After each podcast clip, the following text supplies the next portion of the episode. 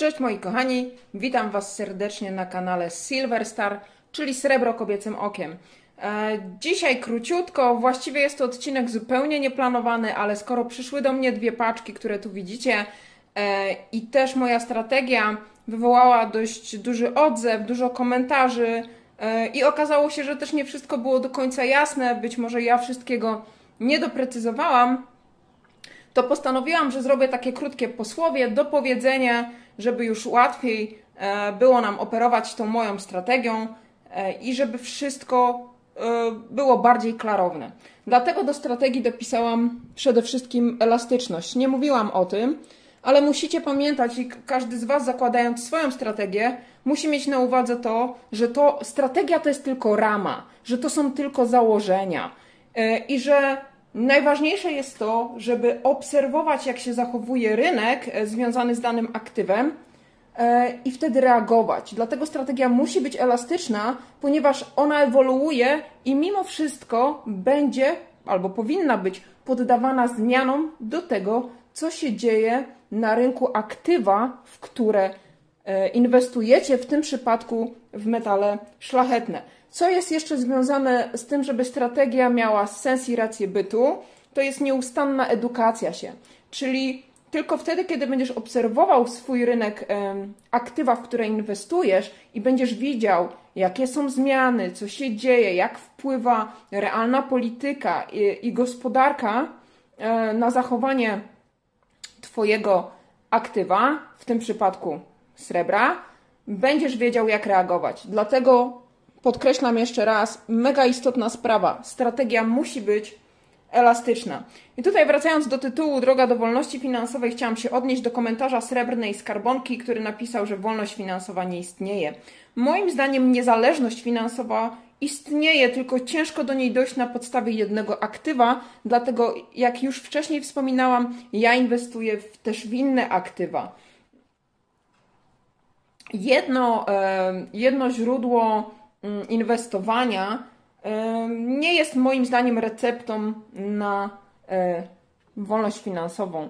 Więc tutaj też jest jakby y, sprawa, zostawiam sprawę otwartą dla Ciebie, żebyś przemyślał, czy oprócz metali szlachetnych coś jeszcze możecie zainteresować. Wiem, że dużo ludzi z Discorda mm, ma ten swój portfel inwestycyjny również zdywersyfikowany i srebro bądź złoto traktują jako jedną tylko z części swojego portfela inwestycyjnego.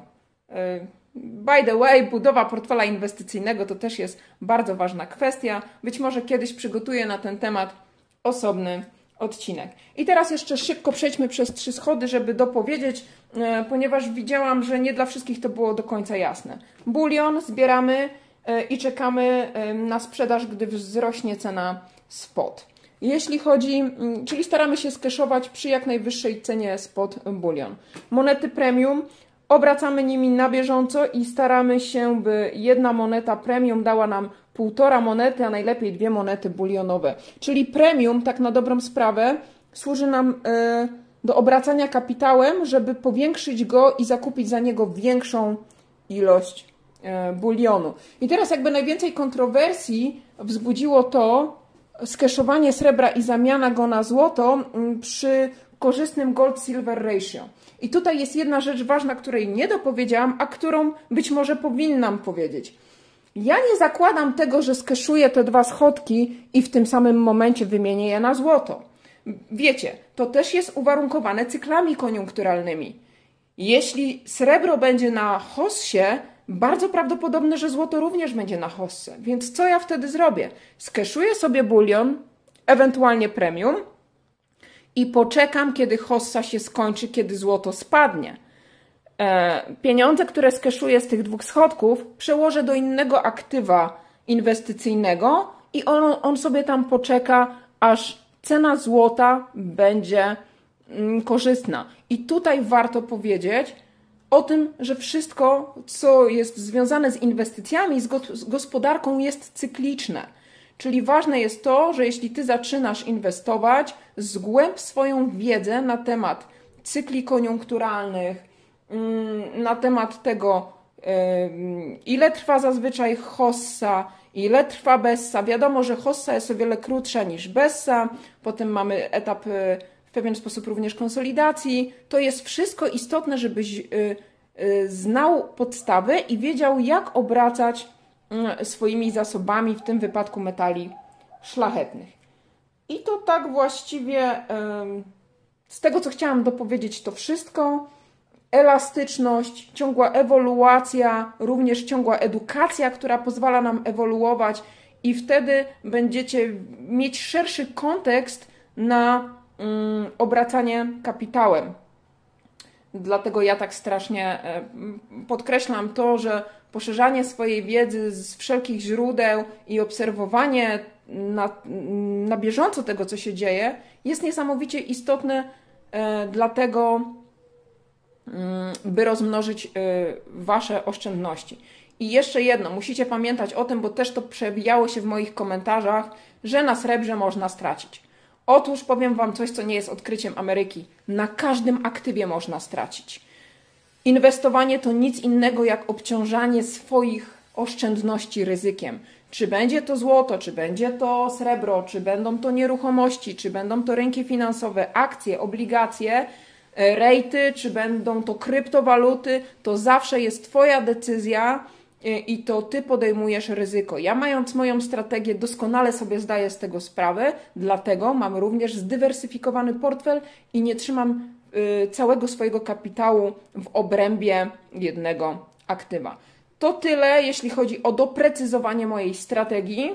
Mam nadzieję, że jest to już bardziej jasne co chciałam przekazać, być może zbyt wiele ogólników e, padło e, w, w poprzednim filmie, a teraz e, to, co jest oczekiwane, dwie paczuchy, rozpakujemy jedną, rozpakujemy drugą i zaraz Wam powiem, co w nich jest. Jestem już z Wami z powrotem. Oto zmienił nam się troszeczkę kadr, strategia poszła na bok, aczkolwiek została w, naszym, w naszej pamięci. Z tą paczką e, wiąże się taka zabawna historia, właściwie taki mój eksperyment. Na Discordzie jeden z kolegów szukał pewnej książki o charakterze inwestycyjnym e, i pomyślałam sobie, że skoro mam tą książkę, to zaproponuję mu wymianę. Wymiana była prosta. Książka za dowolną uncję srebra. Ja lubię niespodzianki, kolega z Discorda szybko się zgodził. Mm, dałam mu zupełną dowolność. I to jest zawartość właśnie tej paczki.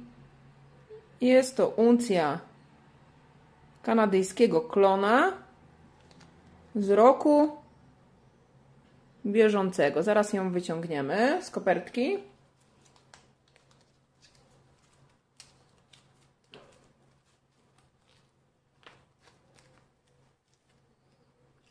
Zaraz powędruję do osobnego kapsla.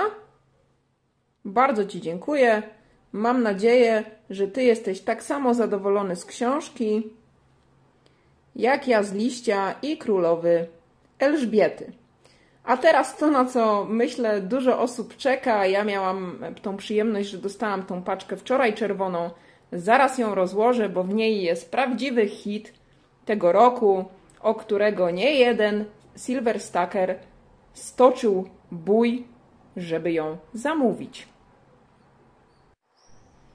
Mamy już zawartość tej dużej czerwonej paczki. Tu oczywiście jakieś dokumenty. Odłożymy je na bok. E, no i cóż tu, cóż tu może być? Oczywiście otworzę to bez rękawiczek, bo jestem przekonana, że jest to mocarnie zapakowane. Oto i on.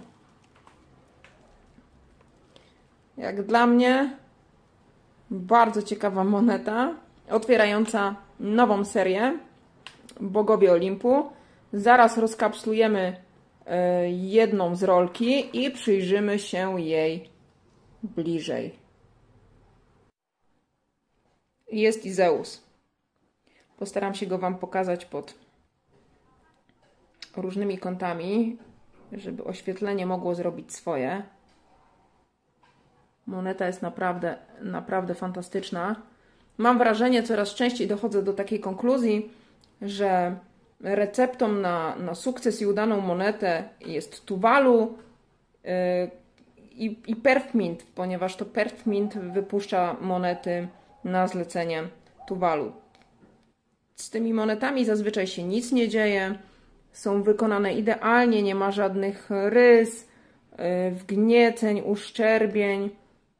Nakład tej monety 13,5 tysiąca, bardzo mały, co spowodowało, że zapotrzebowanie na tą monetę było duże, natomiast dilerzy rzucali je po kilkanaście sztuk, kilkadziesiąt i potem cena gwałtownie rosła. Ściągali monetę, znowu cenę podnosili.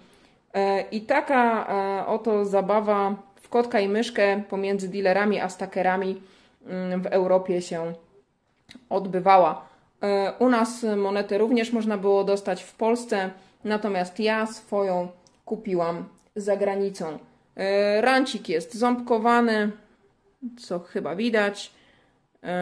Jest to, tak jak mówiłam, pierwsza moneta z serii. Myślę, że bogowie Olimpu mają bardzo duży potencjał mm, jako seria. Myślę, że przebiją swoją popularnością Marvele, również z Tuwalu. Natomiast pewnie wszystko będzie uzależnione od tego, jak wyglądać będą kolejne monety z serii. Jeszcze postaramy się go tutaj zbliżyć.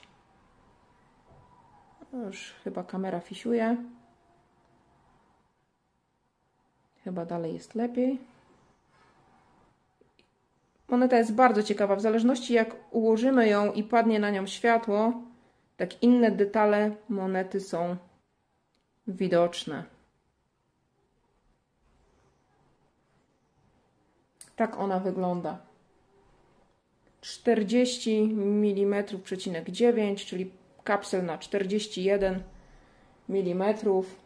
Oczywiście Pert Mint dba o wszelkie detale, więc cała rolka jest zakapslowana, dobrze zapakowana. Te monety nie przychodzą luzem, więc to już jest zdecydowany plus dla tej serii. Tak to wygląda. Ponieważ dzisiaj e, było troszeczkę edukacyjnie, troszeczkę openingowo, e, pomijam cykl bulionówek, wrócę do niego następnym razem. Mam już zaplanowany odcinek. Natomiast e, trzymając się konwencji, chciałabym polecić kanał Silver Stackera, który jest człowiekiem ewidentnie z misją edukacyjną, dlatego dzisiaj padło na kanał Pan na co ci to. Bardzo polecam, bardzo dużo wartościowych treści, również bardzo dużo porad dla początkujących. Więc jeśli chcesz poszerzać swoją wiedzę, oglądaj również tego typu kanały. A ja jeszcze pokażę tylko rewers, bo chyba o tym zapomniałam. Królowa Elżbieta.